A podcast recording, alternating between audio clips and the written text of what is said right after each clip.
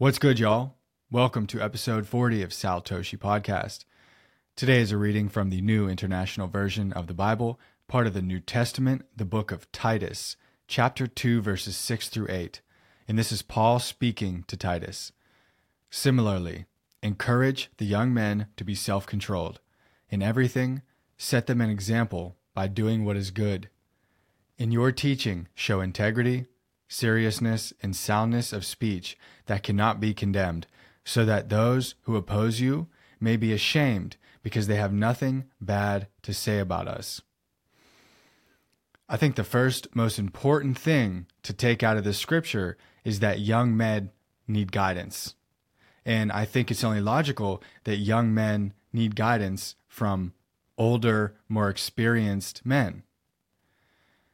But a key to this is that leaders must first be followers. So, first, young men need to learn how to follow those more experienced men. And then, as they say, the student can become the teacher. So, it takes a humble attitude for all of us to look to someone else and follow them. It's very common for young men and young people in general to act like we know everything, to think that we know everything.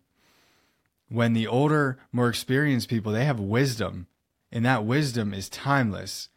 That wisdom is not something that young men have, because I do believe that most of wisdom comes from experience. Now, Andrew Tate made a really good point. for the record, I am not supporting everything Andrew Tate says or does by agreeing with this one point. He talks about how society has been structured, modern society has been structured in a way that encourages men to express their emotions. And Andrew Tate disagrees with that. And his reason is because men often get upset and I can attest to this. Sometimes men have a short fuse and it's not even reasonable. So if men express themselves every time they got angry, that might become a very serious problem, especially if the men don't know how to properly express themselves. So they just get mad. They might even be athletes who lift weights, so they can cause a lot of damage if they get angry to a point that they want to express themselves by way of violence. So I do think he has a point that instead of men just expressing themselves, first, I believe, to add on to his point, they need to learn how to express themselves. And it goes back to the first part of the scripture encourage the young men to be self controlled. So young men first need to learn about self control. And I think a big part of self control is emotional intelligence. Another part of this scripture talks about leading by example in everything. Set them an example by doing what is good. And I think this right here is also very important and relevant in society today because a lot of people want to say this little quote do as I say, not as I do.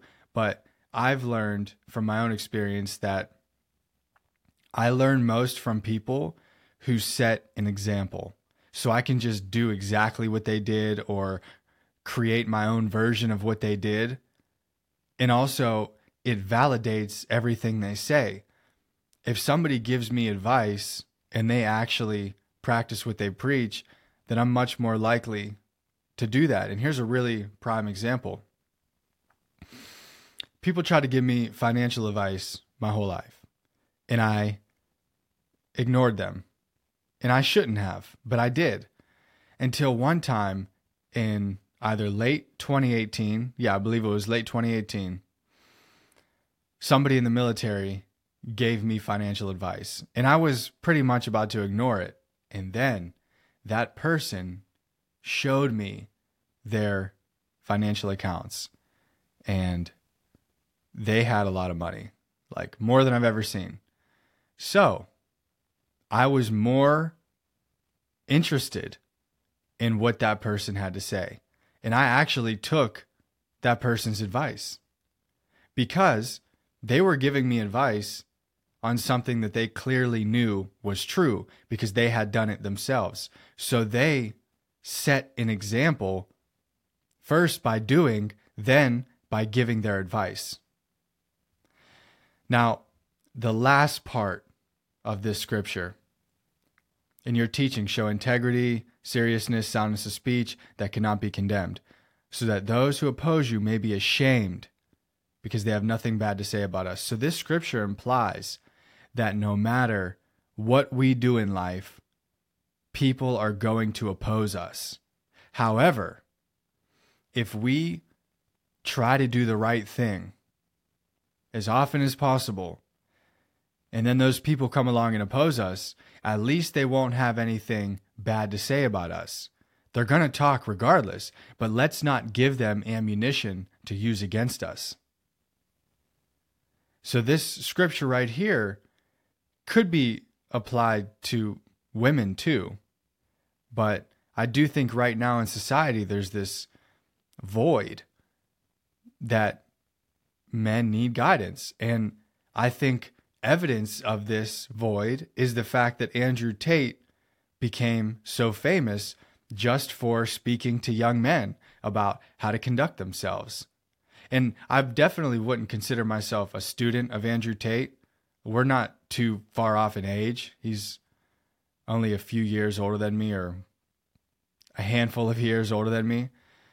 But, eh, you know, a major part of his audience is men in their early 20s and late teens and even teenagers. I know teenage boys and 12 year old boys are really into Andrew Tate. And I think that speaks to what's really happening in society is that these boys and these young men are not getting the guidance they need, possibly within their own homes or their schools or their work environment or whatever. So they're looking on the internet and listening to this person they don't even know because he makes sense. So, something to think about, just a little food for thought.